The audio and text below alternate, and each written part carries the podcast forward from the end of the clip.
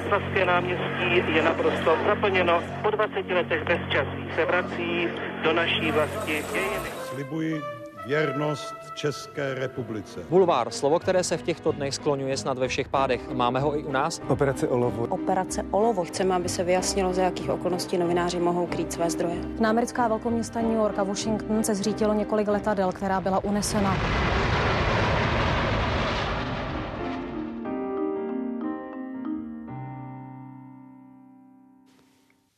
Kariéru odstartoval v časopisu Týden, skoro sedm let pracoval v Mladé frontě dnes, podobně dlouhou dobu pak strávil ve Forbesu.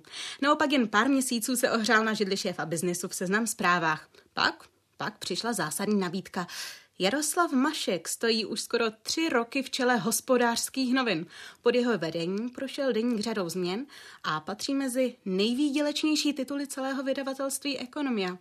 Já vás vítám v podcastovém studiu u nás na Kavčích horách. Dobrý den, Terezo, děkuji za pozvání. Dobrý den. Za celý tým podcastu Background ČT24 od mikrofonu zdraví Tereza Beránková. Tři generace, tři klíčové etapy české novinařiny s těmi, kteří jsou a byli u toho. Speciální podcastová série pořadu Newsroom ČT24 Generace. Tak já mám hned na začátek jednu genderovou otázku.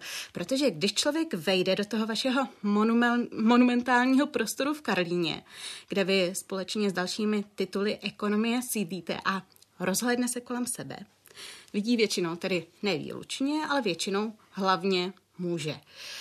Kdybych teda přinesla to vaše dnešní vydání hospodářských novin, které tady před náma leží, k nám do redakce Newsroomu, kde jsme skoro výlučně všechny ženy, až na našeho šéfa v tuto chvíli, tak co by si přečetli? Terezo, popravdě mě vlastně ta otázka přijde trochu jak z minulého století. Já jako muž bych ji nemohl pokoložit eh, a je jasné, že my vůbec nerozlišujeme, jestli nás eh, mají číst muži nebo ženy. Eh, dáváme obsah takový, který vyhovuje lidem aktivním, lidem, kteří se zajímají, zajímají o svět kolem sebe a které baví také ekonomika a biznis. Nicméně nebudu z té otázky utíkat dnešním otvíráku máme ceny bytů v hospodářkách. Předpokládám, že to baví ženy i muže dohromady. No musí. to je to věc, která asi trápí každého. Máme tam třeba také umělé oplodnění. Já jsem si ho přečetl s chutí, nejsem žena, takže asi tak. Kdysi se říkalo, že cílovka hospodářek je hlavně ten manažer nějaké firmy. Nebyla to trochu, nebo v tuto chvíli není to klamavá představa? Ne, ne, platí to pořád. Jsou to majitelé firm, manažeři, jsou to lidé bohatší v takové té socioekonomické skupině A, A+, jsou to decision makersi, ty, kteří můžou ovlivňovat svět kolem sebe, jsou to také influenceři, takže to pořád platí. Takže jsou to vlastně, tedy minimálně, jak my jsme se kdysi učili na fakultě, bonitnější klienti, že dřív se říkalo, tak jeden um, klient hospodář, hospodářek rovná se třeba tři až čtyři klienti nebo čtenáři bulváru. Platí to pořád? Platí to, myslím, že tomu máme uspůsobené i ceny inzerce, protože ty firmy vědí, že když inzerují ať už na papíru nebo v online hospodářkách, tak se to dostane k relevantní čtenářské skupině, která nakonec si může třeba ty služby nebo to zboží koupit. Když si člověk ten váš titul prolistuje, eh, tak takové ty obvyklé zprávy, taková ta pěna dní, co se často přebírá od České tiskové kanceláře, nebo co se hraje ve zprávách, nevím, na rozhlasu, nebo u nás na 24, tak mám pocit, že ty jsou tam spíš na takových kratších útvarech, zatímco analytických textů, vlastních textů, možná i komentářů, je tam poměrně hodně. Je to, je to záměr? Je to úplně jasný záměr, který musíme mít, pokud chceme mít předplatitelský systém. Tak jsme se rozhodli před třemi lety, že budeme se soustředit pouze na věci, ke kterým můžeme v tom daném dni eh, přinést nějakou přidanou hodnotu. To znamená, že když to řeknu úplně jednoduše, neplýtváme lidskými redaktorskými zdroji na uh, událost, která je úplně všude, je zadarmo a oni by k ní třeba přidali navíc dvě, tři citace a strávili by s tím půl dne. Nemá to smysl, radši si počkáme na to, až budeme mít my sami něco navíc, třeba k té aktuální události a tu první, prvotní informaci bereme z ČTK musí být váš čtenář už, řekněme, trochu v obraze, musí mít takový ten základní přehled o světě, aby dokázal navázat na vaše články? Tím, že jsou to víc vlastní analytické texty, nebo musíte pořád jako ještě hodně vysvětlovat? Jsou to asi dvě odpovědi. Ty naši čtenáři jsou trochu v obraze, to znamená, že od nás čekají výběr témat, které jsou hlubší, které máme nějakou přidanou hodnotu v nich. A zároveň ta druhá odpověď je v tom, že každý dobrý článek musí být napsaný tak, aby ho pochopil úplně každý. Takže to samozřejmě se držíme pořád dál a naši redaktoři i ty hluboká témata pojímají a vysvětlují lidem tak, aby je skutečně pochopili. No jak těžké je teda předat všechny ty souvislosti mezi různými daty, čísly, grafy? To není jednoduchá disciplína. Jednoduchá disciplína to není, ale teď se hospodářka, myslím, podařilo sestavit eh, tým autorů, který je zaměřený na ekonomiku a biznis, nejlepší na českém trhu. Z toho mám velkou radost, eh, takže se nám to daří. Jaké články jsou tak nejčtenější? Teda dneska jste tedy jmenoval umělé oplodnění a byty, abych si přečetla obojí, ale no, jakým směrem jdete? Byť no, jste žena, tak byste si přečetla obojí, stejně jako já. E, možná rozdělím odpověď na to, co se čte nejvíc, tak jsou to věci, které souvisí s ekonomikou obecnou, s podnikovými zprávami, i s děním na Ukrajině, i se zahraničím. A pak předplatné ovšem vzniká trochu z něčeho jiného. Máme velmi dobrou analytiku, kde vidíme přesně z kterých témat, z kterých článků vzniklo, jaké předplatné a tam nejvíc fungují všechny užitečné věci, které se stahují k osobním financím. To znamená, lidi velmi často zajímá, co dělat se svými penězi, kam investovat, eh, proč, eh, takže tam vzniká to předplatné. Podobně ku podivu, to se nám ukázalo v posledním půl roce, funguje taky takzvaná dlouhověkost, longevity, to znamená, že lidé chtějí být být eh, aktivní a zdraví eh, a za to jsou ochotni zaplatit. Takže se čtenáři už hodně starají o svůj, život, eh, o svůj životní styl a inspirují se u vás, je to možné? Ano, inspirují se, chtějí vědět, co mají dělat se svým se svým penězi, se svým zdravím, se svým bydlením, prostě všechno, co je užitečné, co může přinést nějakou přidanou hodnotu, tak to samozřejmě funguje.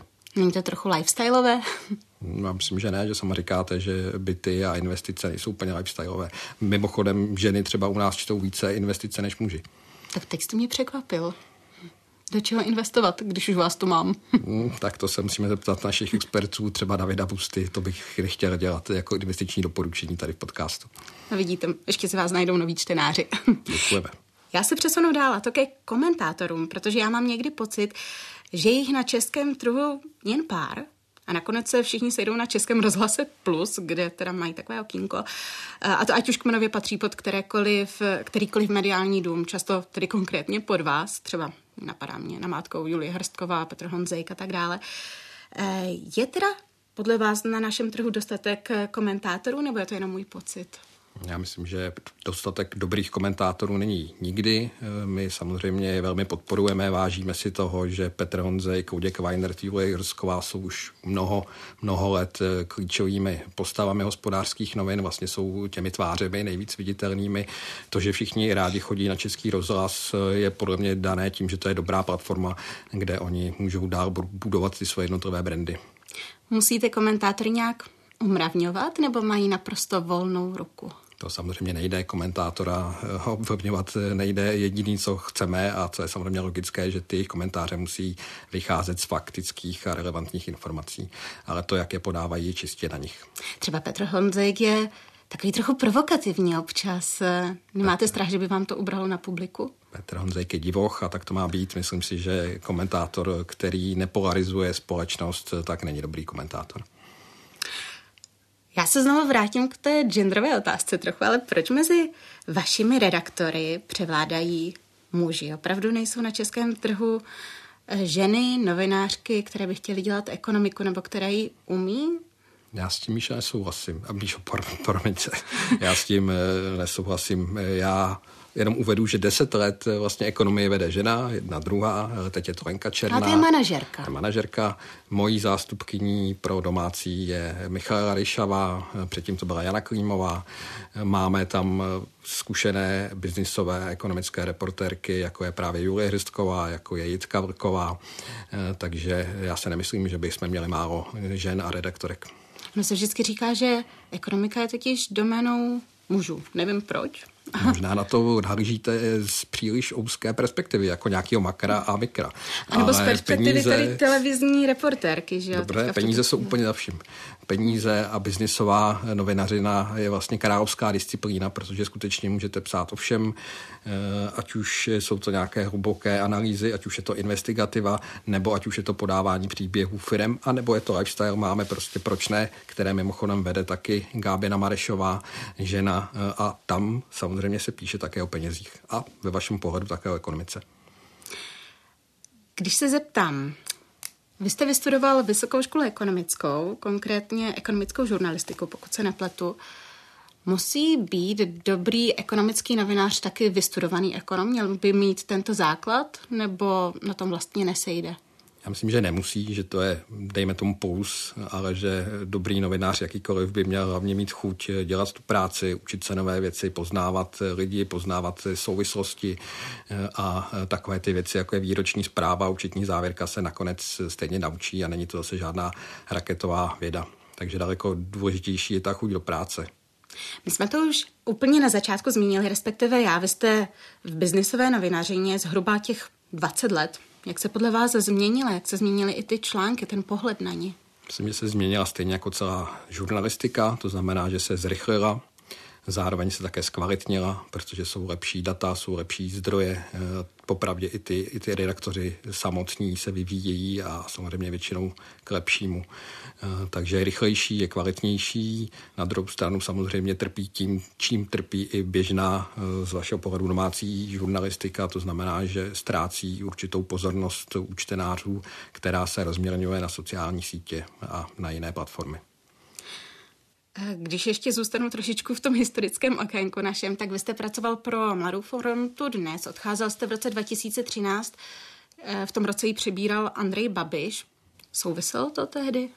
Souviselo to, eh, já jsem měl předtím už asi rok nabídku od Petra Šimka jít do Forbesu, pořád jsem váhal a vlastně, když teda Andrej Babiš oznámil, že něco koupil, tak to byla taková poslední kapka, takže já jsem odešel, myslím, asi měsíc předtím, než skutečně přebral Mafru. Jak teď podle vás Mladá fronta vypadá? Jaká je její vyhlídka? Co myslíte? Po tom, co ji vlastně převzal nový majitel? Převezme.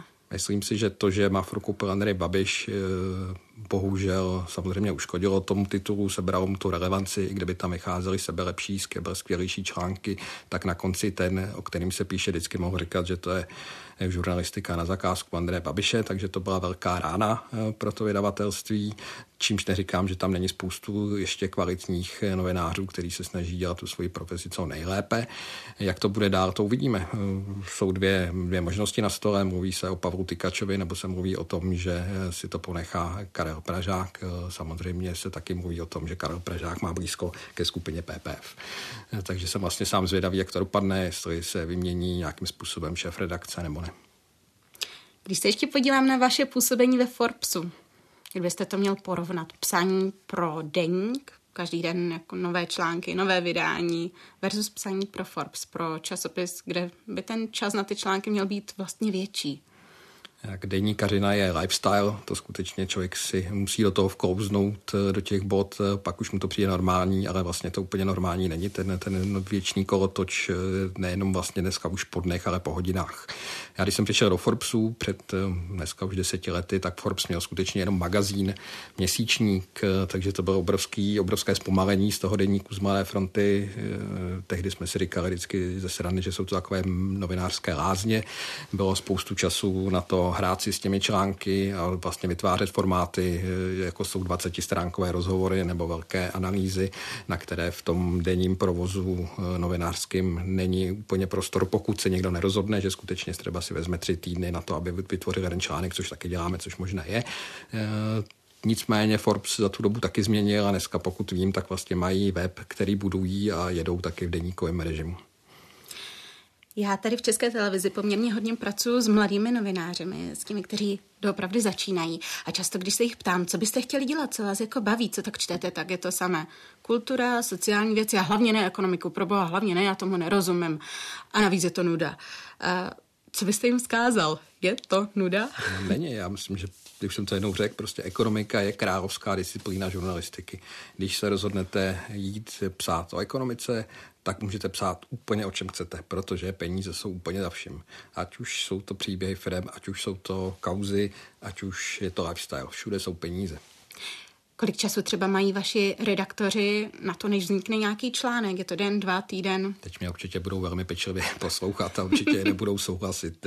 Pokud víme, že ten konkrétní redaktor připravuje nějakou pecku, tak na to má spoustu dní i týdnu. Některé témata samozřejmě člověk připravuje eh, i v rámci několika měsíců. Víme, co chceme napsat, čekáme na nějaký zdroj, čekáme na potvrzení, až s tím budeme moct jít ven.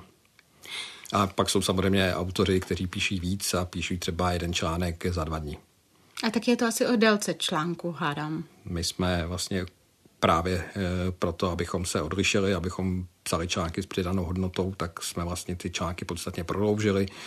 Eh, takže když říkám, že jeden článek za dva dny, tak to je skutečně asi to minimum, kdy se dá nějaká přidaná hodnota přinést. Eh, my jsme se rozhodli, že budeme řadit eh, články na SMLXL pro představu ESCO, což je ten nejmenší formát v hospodářkách, teď má nějaký 3000 znaků. XL je dvoustránkový typický rozhovor, který má nějakých 12 až 14 tisíc znaků. Zlepšuje to potom práci, to workflow, protože oni už ráno řeknou, jestli to píšou na kratší nebo delší rozměr, na SK, na MK. Editoři to potom nemusí složitě krátit nebo naopak natahovat, vědí, s čím mají počítat a snadněji potom vyrábíme ten print. Mně se docela osvědčilo, že máte vždycky napsáno šestiminutové čtení nebo že tak jako tuším, kolik času mi to zabere. Zároveň část vašich článků je i načtená. Využívají to čtenáři? Všechny naše články jsou načtené. Tak to se omlouvám. Eh, my jsme byli vlastně první na trhu, kdo přišel s umělou inteligencí, která to čte, ten článek. To znamená, že nemusíme plýtvat jako lidskými zdroji na, na to nějaké načtení. Eh, takže jakýkoliv článek eh, si můžou naši čtenáři pustit v autě, když jedou do práce, eh, když jedou někam delší cestu, využívají toho, je to, je to oblíbená funkcionalita a jsme s tím spokojeni. Když se podíváme na ekonomickou novinařinu jako takovou, tam je nutná vlastně spolupráce nebo úzký kontakt s firmami. Jsme dokonce v minulém díle Newsroomu probírali i prestripy, jak které redakce k ním přistupují, co je přípustné, co ne, jaká pravidla fungují.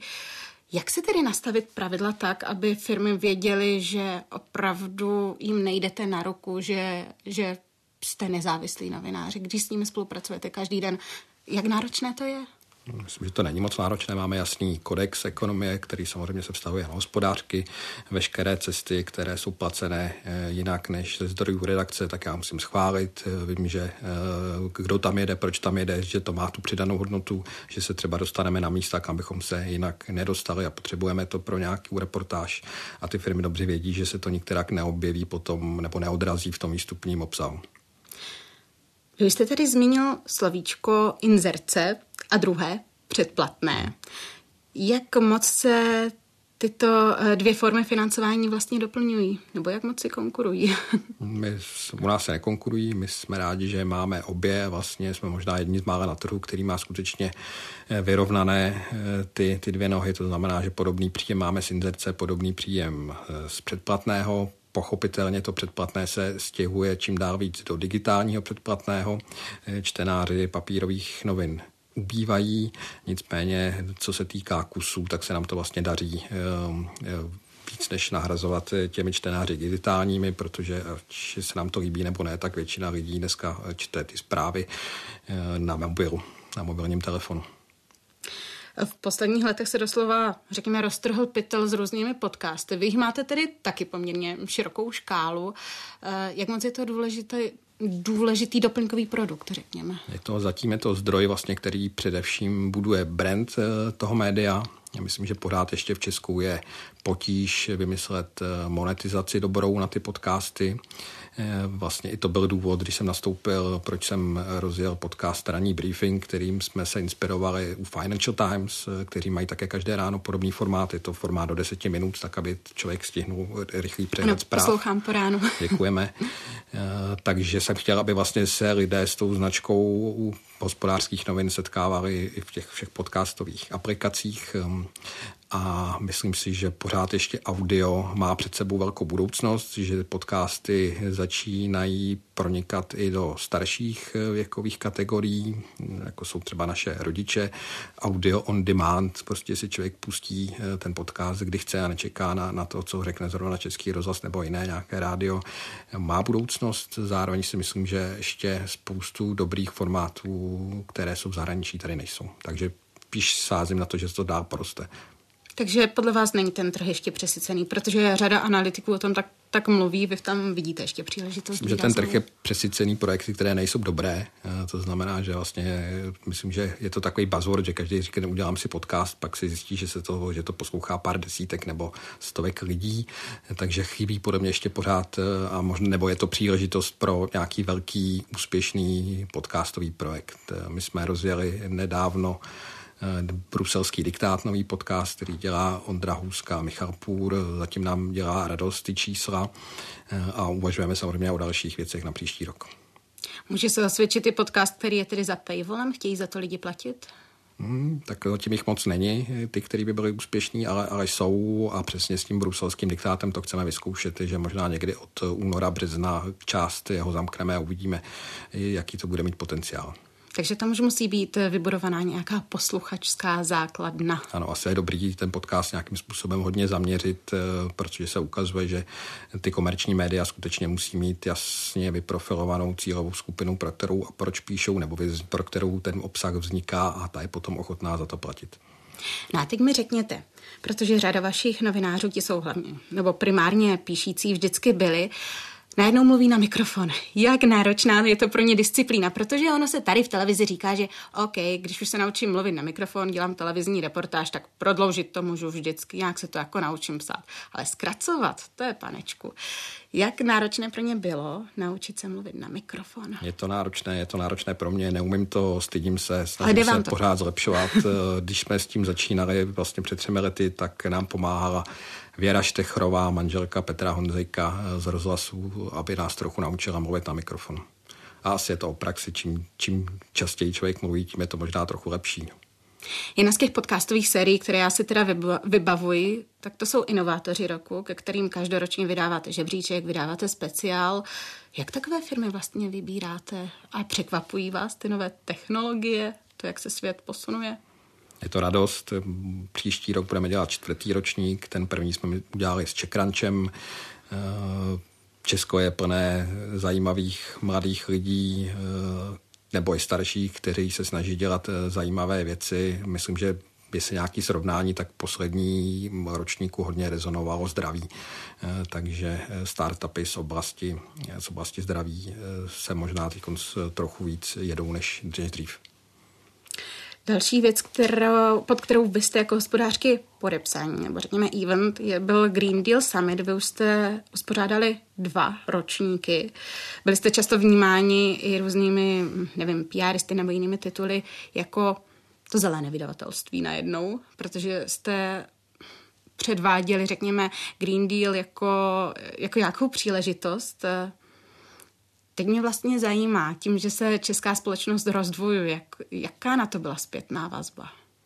Já chci, aby hospodářky byly ze všech těch biznisových eh, médií na českém trhu nejdále v tom ESG.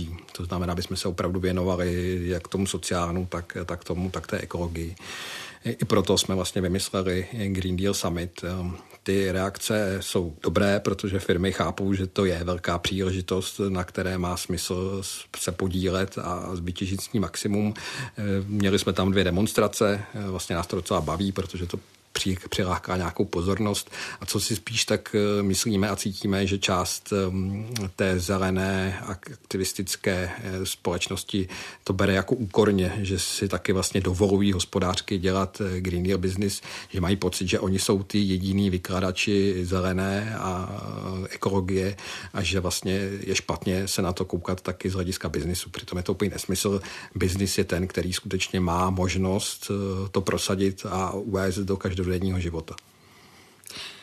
Já bych se posunula teď kousek dál, protože řekněme, že když se Česko před zhruba těmi 15 lety probudilo do internetové doby, byly hospodářky považovány za jedno z těch favoritů, kdo půjde z kola ven.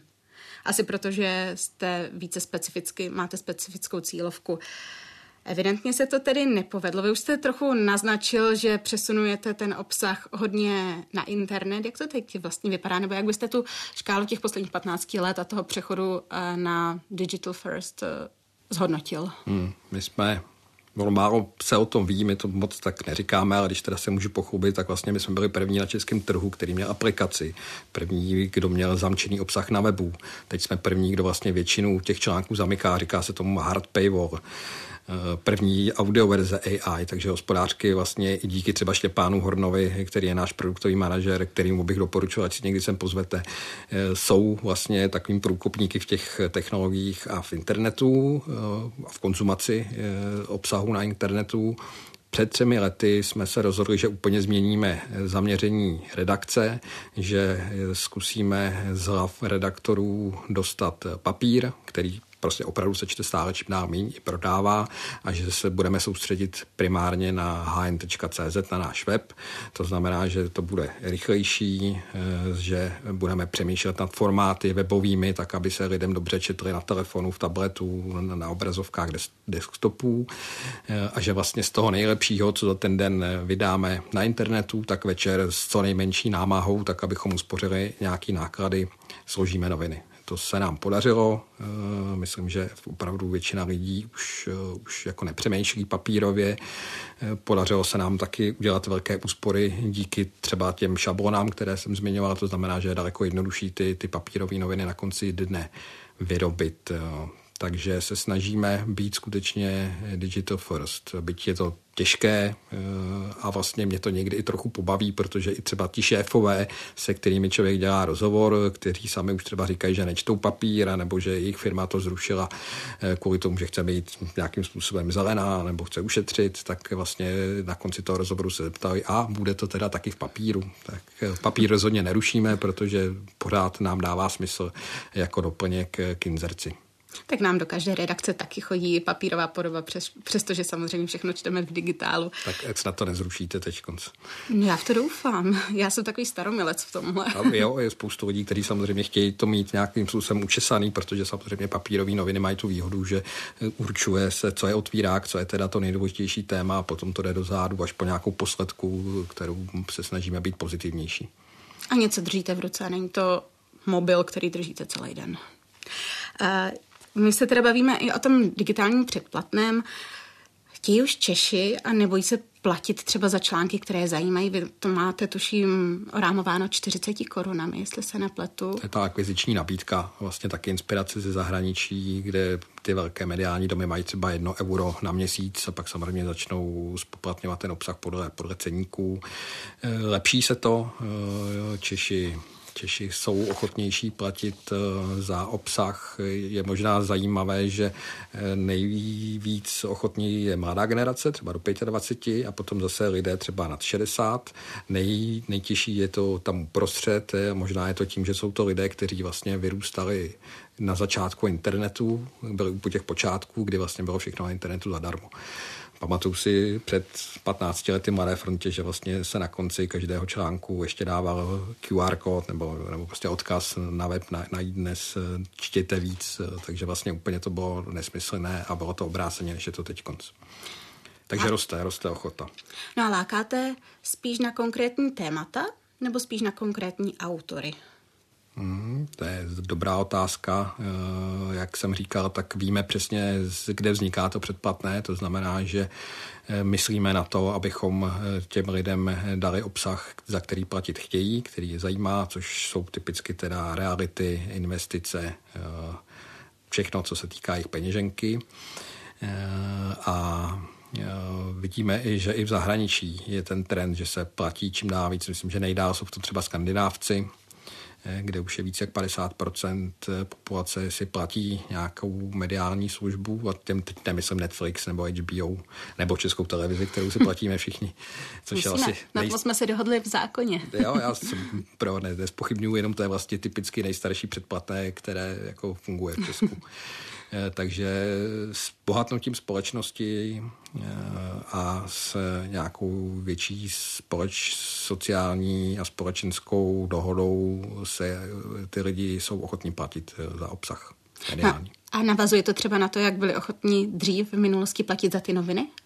To si myslím, že se nepotkává, že protože on, oni to nepotřebují. Dřív prostě jsme do jisté míry měli všichni v médiích monopol na informace a to už nemáme. Eh, takže si myslím, že samozřejmě dřív se platilo daleko víc za ty noviny a, častěji, ale teď se ukazuje, že eh, pro část lidí, kteří chtějí být nadstandardně informováni, je to pořád věc, za kterou chtějí dávat peníze. Mějde vlastně o nějaké geopolitické nebo historické srovnání celé Evropy, jestli opravdu na severu lidé se nebojí platit za internetové spravodajství, zatímco třeba hádám. Na jihu je to problematické a zaplatí si maximální bulvár. Jak to, jak to je? Máte nějaká rata k tomuto? Byli jsme jako součástí akcelerátoru, který vlastně byl napříč, napříč Evropskou unii, kde jsme se o tom všem bavili. Ano, je to tak, že sever, sever se platí víc, západní Evropa eh, méně a jich nejméně, ale třeba je zajímavé Slovensko. Na Slovensku nejsou tak dobrá kvalitní veřejnoprávní média jako v Česku, tím pádem je tam daleko větší poptávka po tom placeném obsahu. Když jste mluvil o Netflixu, tak jsem, mám pocit, tento týden četla, že zhruba dvě třetiny Čechů už si nějakou takovou streamovací platformu platí. Myslíte si, že si někdy dostaneme do doby, kdy si dvě třetiny Čechů budou opravdu platit předplatné, a tím nemyslím české, českou televizi, jak jste naznačoval, ale předplatné komerční médií? Bylo by to krásné, ale myslím si, že ne, že to je obrovský, obrovský počet lidí, že tak daleko asi nedojdeme. Nebo aspoň ne v našem profesním životě. Já bych měla na závěr jednu takovou možná filozofickou otázku. A měla by být žurnalistika spíše služba, nebo by to měl být biznis? Hmm, myslím si, že žurnalistika musí být služba, aby to mohl být biznis, protože eh, nemůžete eh, po lidech chtít peníze, pokud jim neděláte dobrou službu. Eh, je to úplně jednoduché. Pokud to nemáte z toho zákona, že ty lidi za to dávají peníze, tak pokud, a pokud nemáte postranní úmysly s tím médiem, že byste ho chtěl dotovat třeba kvůli svým politickým ambicím, tak prostě musíte dělat tak dobrý obsah, aby za ní lidé byli ochotni platit. Říká šéf-redaktor hospodářských novin Jaroslav Mašek. Já moc děkuji za informace, děkuji za zajímavý rozhovor a třeba zase příště na viděnou. Terezo, děkuji moc za pozvání. Hezký den. Hezký den.